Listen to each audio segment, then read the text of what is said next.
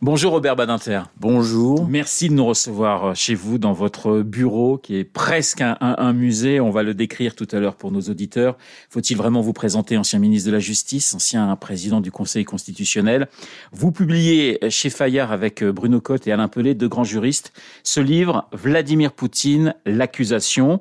Robert Badinter, que ce soit dans un an, dans cinq ans, dans dix ans, vous souhaitez que l'actuel maître du Kremlin soit jugé pour les crimes commis en Ukraine par l'armée russe. Vous souhaitez, vous espérez un jour un procès. Oui, euh, le procès fondateur, l'exemple, c'est Nuremberg. Oui.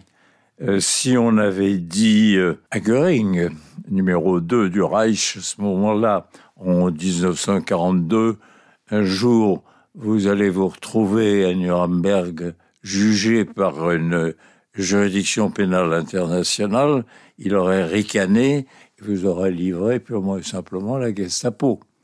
Euh, le dictateur en exercice ne croit jamais qu'il peut se retrouver un jour devant une cour pénale internationale. Mais un des progrès les plus remarquables que j'ai mesuré au long de ma vie, et j'y ai contribué dans toute la mesure de mes moyens, c'est le progrès d'une justice pénale internationale dont le premier modèle a été Nuremberg. Mais euh, il est évident qu'aujourd'hui, vous avez une juridiction permanente, la Cour pénale internationale, et la possibilité toujours de faire des juridictions pénales ad hoc, encore faut-il pour cela que le dictateur soit tombé. On va y venir justement à, à ce qui peut être l'avenir de, de l'Ukraine et de la Russie. Alors on ne sait pas bien si un procès de Poutine aura lieu, mais j'allais dire qu'il faut le, le préparer, il faut l'alimenter en quelque sorte. Nous savons par euh, l'expérience de la guerre dans l'ex-Yougoslavie que la question essentielle pour euh, une juridiction pénale internationale, c'est la question des preuves. La question était résolue à la satisfaction des historiens et des amateurs de justice.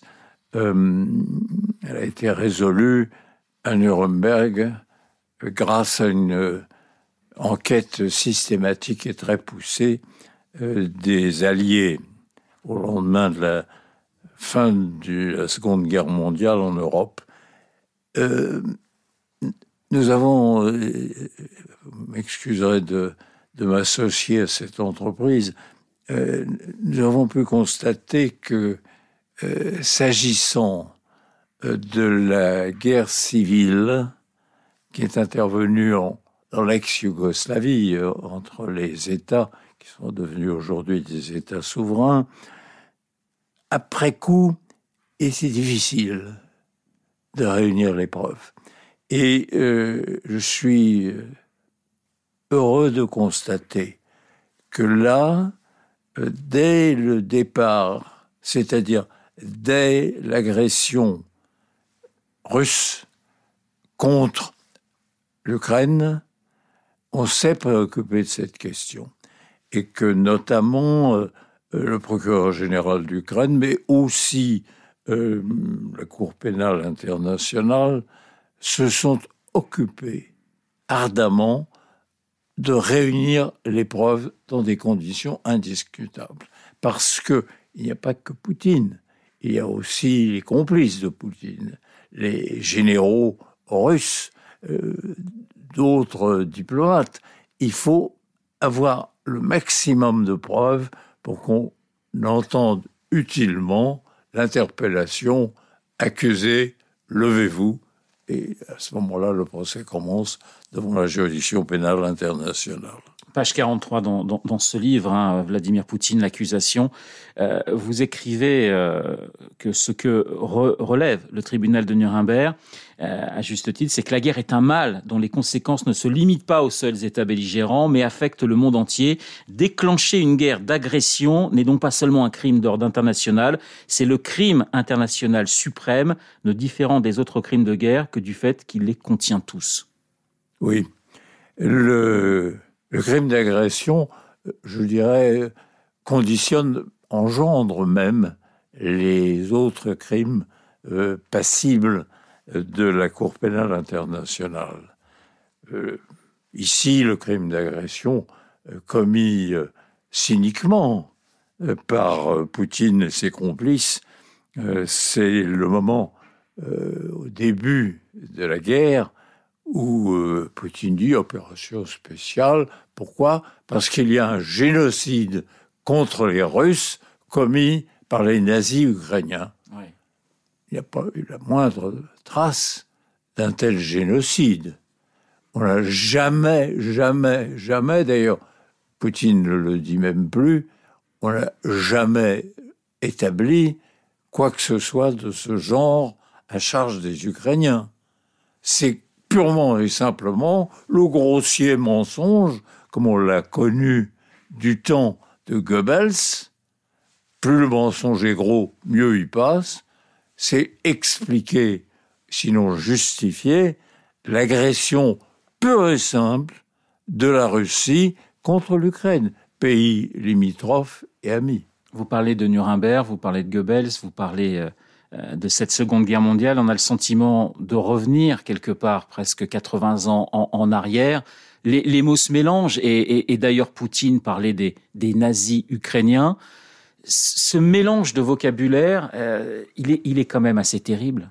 Ce qui est terrible, c'est moins le vocabulaire que la réalité cruelle de la guerre. Ce qui est terrible, c'est qu'en Europe, heureusement euh, préservée en dehors de la guerre euh, civile, à l'intérieur de l'ex-Yougoslavie qui a donné naissance, on le sait, à des États indépendants, réunis euh, jadis dans la Fédération de Yougoslavie. Mais en dehors de cette guerre civile, euh, heureusement, nous n'avons pas eu de conflit en Europe depuis la fin de la Seconde Guerre mondiale. Conflit... Euh, Nous en avons eu, et hélas, le monde en connaît encore, euh, s'agissant euh, des États du Sud, euh, l'Orient, bon. Mais pas en Europe.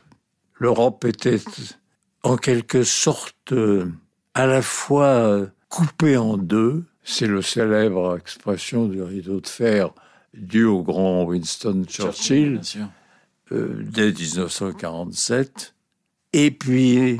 D'un seul coup, il y a eu quatre-vingt-neuf, la chute du mur de Berlin, et avec elle, la chute des dictatures, et avec elle, le développement constant de ce qui fut la communauté, qui est devenue l'Union européenne, qui fédère les pays à l'ouest de l'Europe, et pour partie en Europe centrale, et qui euh, a donné un, un modèle de société, sinon de civilisation. Et ce modèle-là est absolument incompatible avec la guerre, avec la violence mortelle, avec l'esprit de conquête dans l'Union européenne. Ce qu'il y a d'admirable, c'est que les petits États y comptent autant par leur voix, sinon par leur puissance économique, que les grands États. Et cet sentiment, pour qui a voyagé dans les pays euh, euh, comme ça, de l'Europe orientale, centrale ou orientale, c'est un sentiment de reconnaissance de leur dignité. Pas pour Poutine. Pour Poutine, le, l'ambition, je dirais le, le rêve, pour nous, le cauchemar, mais pour lui, le rêve de reconstituer l'Empire des Tsars, ou au moins l'U R S S de jadis. Elle a explosé, l'U R S S, et elle a, vous avez un certain nombre d'États qui sont nés de cet exploit. Ça, Poutine ne le supporte pas. Il est né, ne l'oubliez pas, à Leningrad, un an après la fin de ce qu'on appelait en U R S S la Grande Guerre patriotique. Oui. Il a grandi dans l'idée de la toute-puissance et de la grandeur de la Russie et ensuite de l'Union soviétique. Voir la Russie ainsi réduite par euh, l'incurie de ceux qui euh, se sont succédés au pouvoir, euh, la Russie réduite euh, par euh, euh, sa crise économique euh, maintenant surmontée, ça lui a été insupportable. Pour moi, je suis convaincu que Poutine est emporté par le rêve de grandeur dont il a été bercé depuis le gymnasium, le lycée, jusqu'à quand même cette université, entre guillemets, si particulière que constitue l'école de la police secrète, où il a, lui, fait ses classes. Robert Badinter, vous êtes, vous êtes inquiet aujourd'hui quand vous voyez cette guerre à deux heures et demie d'avion de Paris, cette guerre en Europe. Vous avez été vous-même meurtri par la Seconde Guerre mondiale. Vous l'avez payé très durement, vous et votre famille. Est-ce que vous êtes inquiet aujourd'hui ? je, je dirais oui. Il suffit simplement d'avoir un peu d'imagination, et la réalité la plus cruelle en a beaucoup. Il suffit simplement d'imaginer que un drone s'égare, qu'un hélicoptère touché s'abatte sur une usine atomique, et vous en avez dans cette partie-là de l'Europe beaucoup. Le résultat, c'est quoi ? C'est Tchernobyl multiplié par quatre. Et ça, quand je vois euh, comme ça euh, l'Europe occidentale euh, se préoccuper euh, d'assurer ses retraites, je me dis, mais avant la retraite, je voyais une petite jeune fille euh, étudiante à la télévision protester contre euh, l'accroissement euh, du temps de travail, et disant euh, non, c'est insupportable, deux ans à son âge, je n'aurais même jamais pensé à la retraite. Bon, ben, je me dis, hélas, euh, si la guerre explose véritablement en Europe, et j'ai évoqué les risques de guerre, où en seront les projets de retraite dans le champ de ruines que laisse tout conflit derrière lui et l'immense cortège des morts. Ça, c'est la menace qui pèse à l'heure actuelle sur nous. Et donc, il faudrait tout mettre en œuvre pour que le conflit actuel soit réglé. Et je ne vois pas d'autre solution qu'une rencontre internationale à Genève sous les auspices du Conseil de sécurité ou de l'Assemblée générale des Nations unies. Euh, on ne peut pas accepter que se déroule en Europe, au cœur de l'Europe, une guerre qui visiblement a échappé aux mains de celui qui l'a initiée. Nous sommes dans votre, dans votre bureau, Robert Badinter, qui est un véritable musée avec euh, des pièces de collection. Oui, je, je collectionne. Voilà, je reconnaissais des, des, des, des papiers signés de Robespierre, signés de Bonaparte, parce que c'est important de, de faire le, le distinguo lorsqu'il était euh, général. Donc on doit être en dix-sept cent quatre-vingt-quinze quatre-vingt-seize à peu près. Je voyais aussi l'Aurore, J'accuse, le Zola. Je crois que c'est une version original que vous oui, avez. Oui, c'est un exemplaire original. Vous savez, euh, j'imagine que on a dû euh, tirer et vendre, euh, euh, oui, au moins cent cinquante mille, euh, voire plus, euh, de ce célèbre texte. Euh, j'ai finalement, euh, à force de temps et de recherche, euh, trouvé un des originaux de l'époque. Et il est là. Euh, J'accuse, c'est un rappel permanent, permanent au devoir de la conscience humaine Je crois qu'il y a aussi des, des restes du ghetto de Varsovie que vous avez dans votre, dans votre bureau. Oui. Il y a quatre-vingts ans, c'était le début de, de, de la révolte, justement, de l'insurrection. Là encore, on, on sent que ce qui se passe aujourd'hui en, en Europe vous ramène forcément à ce qu'on a connu il y a plus de quatre-vingts ans. Oui. Le, la cruauté, la barbarie même, euh, dont ont fait preuve les nazis et la volonté génocidaire, obsessionnelle de Hitler à l'égard des Juifs, les exterminer, les faire disparaître, jusque dans son testament, dicté dans le bunker, la veille de son suicide, il en veut encore aux Juifs. six millions de Juifs qui avaient disparu d'Europe, hein, ça ne lui suffisait pas. Sa haine obsessionnelle des Juifs. Alors, je laisse de côté cet aspect des choses, mais je dirais la vision de la guerre. Oui, je l'ai connue, en effet, et je me souviendrai toujours, toujours.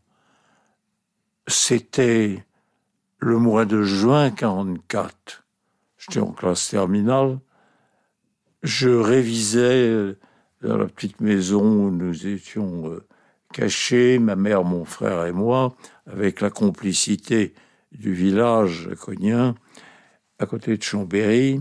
Je révisais les épreuves d'histoire pour le baccalauréat. Et puis, euh, il y avait des avions qui passaient. C'était très fréquent, forteresse volante, qui s'en allait d'Angleterre, gagnait l'Italie.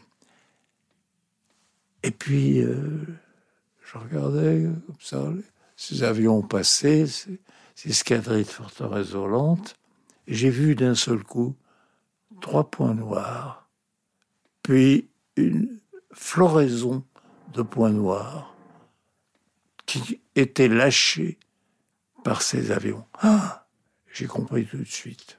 C'était un bombardement.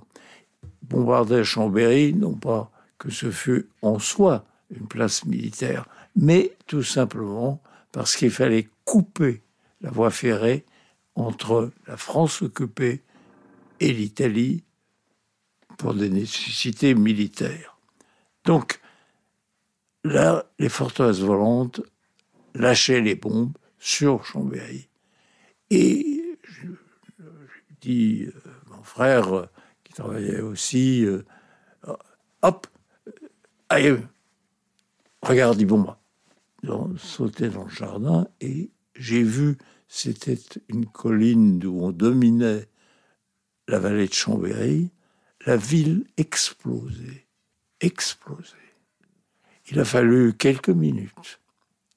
Et le cœur de la ville flambait, c'était nos ferroviaires, en effet. Et l'après-midi même, nous sommes précipités, les copains et moi qui habitions le même village, euh, vers le lycée. Et euh, là, le proviseur nous a accueillis en nous disant oui, « c'est bien, euh, venez tout de suite, euh, il faut déployer... Dé- déblayer les ruines, il y avait encore des incendies, et puis il y avait des corps.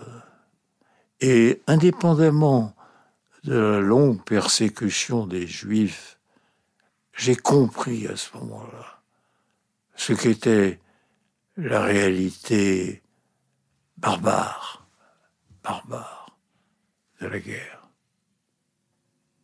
Oui, qu'aujourd'hui, après des millions de morts en Europe, la destruction complète de beaucoup de villes depuis l'océan Atlantique jusqu'à la Baltique, je me dis qu'un dictateur russe choisisse la guerre à l'égard d'un voisin pacifique.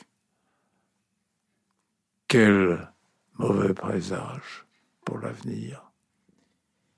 Est-ce que ce, pardonnez-moi, la question peut vous paraître peut-être saugrenue, mais est-ce que ce souhait, cette volonté de voir un jour Poutine jugé par un tribunal international, ce n'est pas une façon de, comment dire, d'exorciser le fait que Hitler n'ait pas été jugé, qu'il a préféré euh, se, se tuer dans un bunker? Est-ce qu'il n'y a pas, parce qu'on on a, on y a tous pensé, on s'est tous dit, mais ça aurait été tellement bien, j'allais dire, pour l'humanité, qu'un type comme Hitler soit jugé. Est-ce qu'il n'y a pas un peu de ça aujourd'hui, Robert Badinter, dans cette volonté de voir Vladimir Poutine devant des juges un jour? Mais Vladimir Poutine est un dictateur qui a déclenché une guerre au sein de l'Europe contre un pays euh, limitrophe, pacifique et, je dois dire, amical, de surcroît. C'est le type même de la démarche de, de l'hubris, de la volonté de conquête qui nourrit le dictateur. Euh, multiples exemples au long de l'histoire. Tant pis, hélas, pour leur peuple, et surtout, tant pis pour les peuples avoisinants. Alors, euh, Hitler s'est suicidé dans le bunker, euh, Himmler s'est suicidé euh, la veille, ou dans ce moment-là, euh, Goebbels s'est suicidé avec sa famille, ses enfants empoisonnés par sa femme, tout ça on le sait. Mais on dirait que les leçons de l'histoire ont été perdues. Et que c'est comme si les, les fureurs qu'on croyait exorciser, le passé sanglant de l'Europe, d'un seul coup, renaissait. Et je me dis, mais comment accepter ça? Comment empêcher que renaisse cette passion furieuse des dictateurs, cette hubris qui emporte, qui les emporte à travers le temps, assurés qu'ils sont de voir plus haut, plus loin, que les autres. C'est une espèce monstrueuse, le dictateur.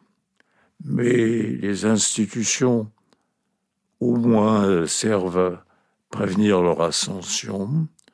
Et je pense qu'à cet égard, l'Union européenne est un modèle et une garantie.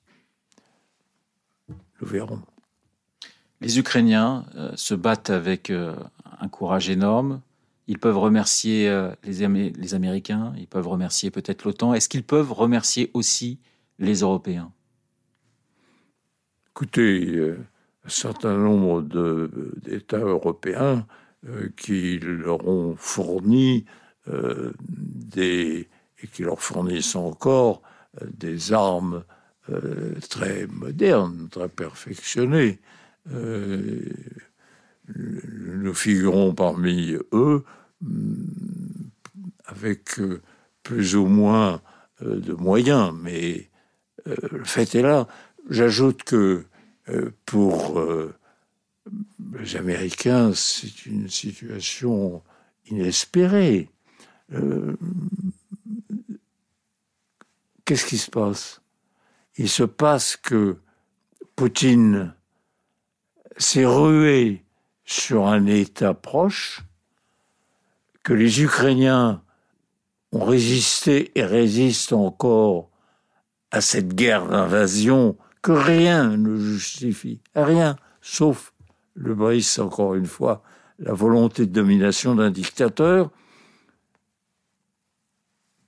Ce sont les Ukrainiens qui affaiblissent tous les jours l'armée russe, qui, comme ça, saignent, contiennent les forces russes. Les Américains fournissent les armes les plus perfectionnées, mais c'est les Ukrainiens qui, eux, font la guerre. Donc, pour les Américains, c'est une situation plus que confortable. D'un côté, les Russes qui ont échoué dans cette guerre d'agression et qui continuent par la volonté du dictateur, et de l'autre, la fourniture simplement des armes les nécessaires et les plus perfectionnées. Oui, quelle belle situation. Deux dernières questions, monsieur, monsieur Badinter. D'abord, sur euh, la politique étrangère d'Emmanuel Macron. Il a parlé relativement souvent avec Vladimir Poutine. Il s'est entretenu évidemment avec euh, Volodymyr Zelensky. Est-ce que vous comprenez que le président de la République euh, ait pu échanger justement avec Vladimir Poutine? Est-ce qu'il fallait mais continuer de parler avec Vladimir mais, Poutine? Mais tout président de la République aurait fait ou ferait de même. Voyons, je vous rappelle que l'U R S S, donc la Russie aujourd'hui, est membre du Conseil de sécurité. Elle n'a pas disparu de la scène internationale. Et que c'est à travers le dialogue que seul peut s'apaiser, à la faveur d'un colloque, d'une réunion internationale, à Genève, avec euh, euh, tous les membres intéressés euh, et de l'Union européenne et de l'ONU, euh, disons-le, un congrès où on échange des arguments, plutôt qu'une guerre où l'on échange des obus. C'est quand même une situation préférable.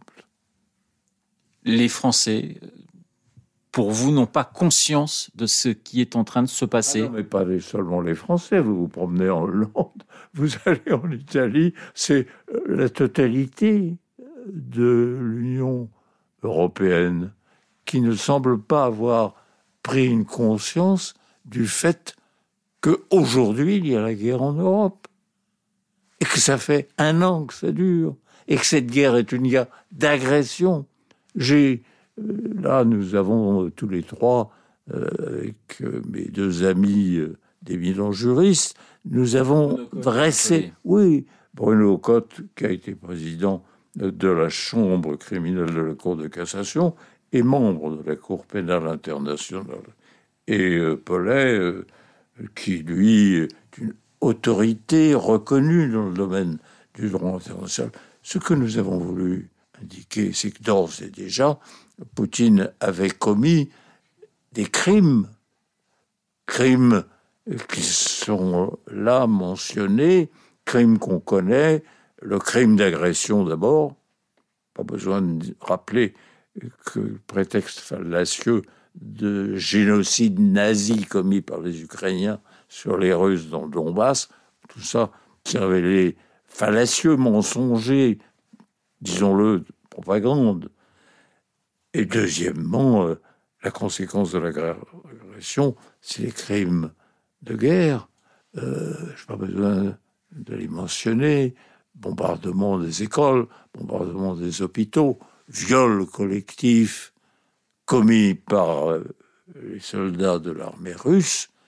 Puis euh, voilà, euh, vous avez la collection complète des crimes qui sont aujourd'hui réprimés par des conventions internationales, et notamment par le traité de Rome et la Cour pénale internationale. Alors le problème, le vrai problème, c'est arrêtera-t-on un jour Poutine? Entendrons-nous, comme ça a été le cas pour Göring ou Keitel, le généralissime des armées allemandes, accusé, levez-vous, devant la Cour pénale internationale ou une cour internationale ad hoc. C'est ce que j'espère. C'est ce qui devrait euh, être notre préoccupation à tous. Mais en attendant, nous avons tenu à publier ce qui constitue les éléments, voire l'acte d'accusation contre Poutine. On ne lui a pas donné la forme d'un acte d'accusation. Ce serait excessivement prétentieux ou optimiste.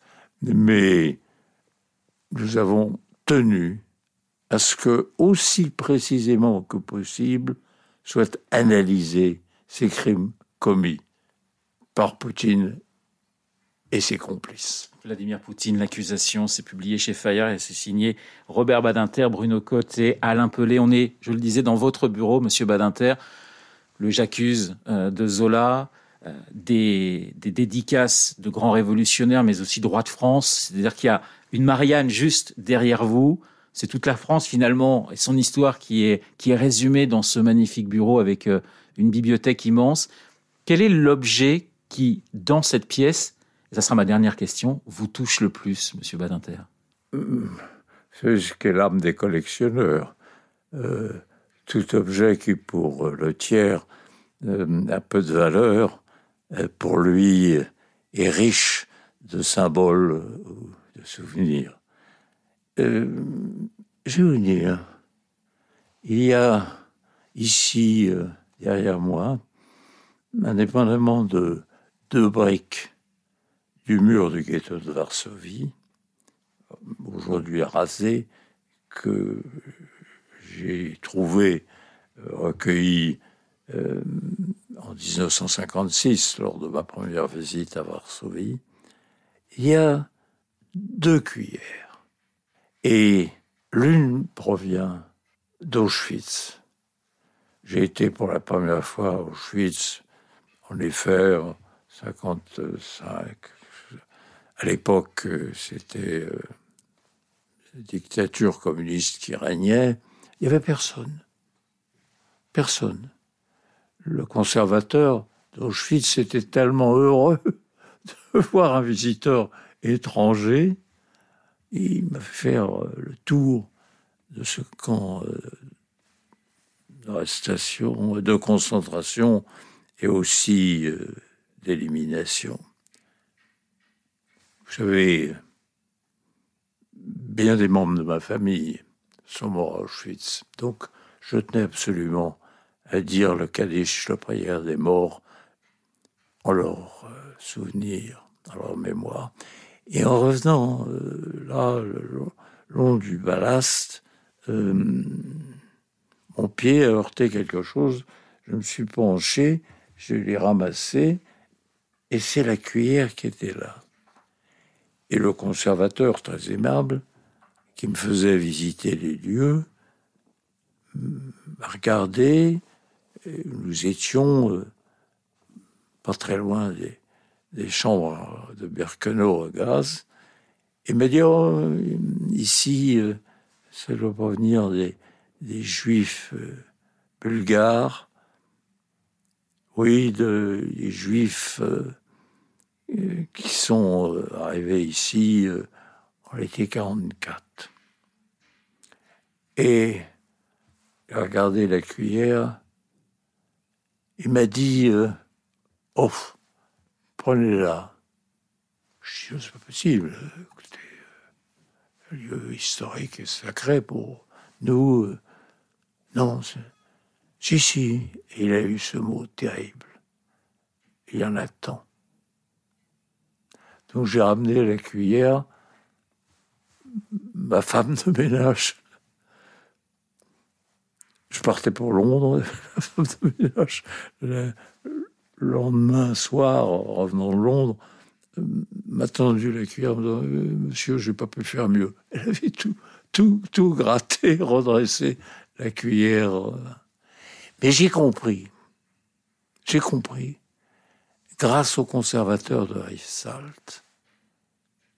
Rivesaltes, c'est un lieu concentrationnaire, euh, là, euh, dans le sud-est de la France, qui a vu se succéder en vagues, euh, d'abord les républicains espagnols, puis euh, euh, les Allemands euh, réfugiés en France, puis les Juifs euh, qui ont été arrêtés, Juifs étrangers, puis Juifs tout court, euh, Français comme étrangers, et puis... Euh, Euh, ensuite les prisonniers allemands, alors, ensuite les Algériens, enfin, tous les malheurs du monde se sont succédés à Risalte.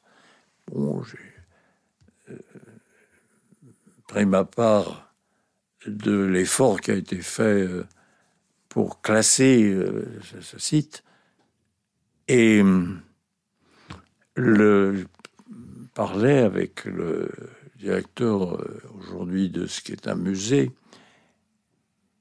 Et puis, euh, j'ai reçu de lui, on avait parlé camp de concentration, et cetera, une cuillère avec un mot qui m'a tellement touché. Il m'a dit, vous savez, la cuillère, c'est l'unique, l'unique élément de la dignité humaine, l'unique refuge de la dignité humaine. Parce que dans tous les camps, et je dirais dans les prisons indignes, on sert dans une grande bassine ce qu'on appelle la soupe épaisse, grasse, dans laquelle flottent des filaments de bidoche et dans laquelle il y a des, des légumes douteux. Les détenus sont rassemblés autour de cette bassine. C'est pas avec une fourchette que vous pouvez prendre cette soupe épaisse. C'est pas avec un couteau, il n'y en a pas. Il reste la cuillère.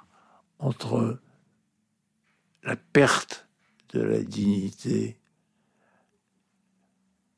et l'homme, vous avez la cuillère, car sinon, il s'agenouille et il lappe comme un chien à la bassine. Ça m'a laissé très pensif et... J'ai gardé la cuillère de Risalte à côté de celle d'Auschwitz et je regarde avec beaucoup de sympathie maintenant les cuillères parce que c'est le dernier renfort ou le dernier instrument qui préserve la dignité d'être un homme. Merci Monsieur Badinter d'avoir accepté de répondre à mes questions. Vraiment, c'était un, un grand honneur, un grand plaisir. Merci d'être venu.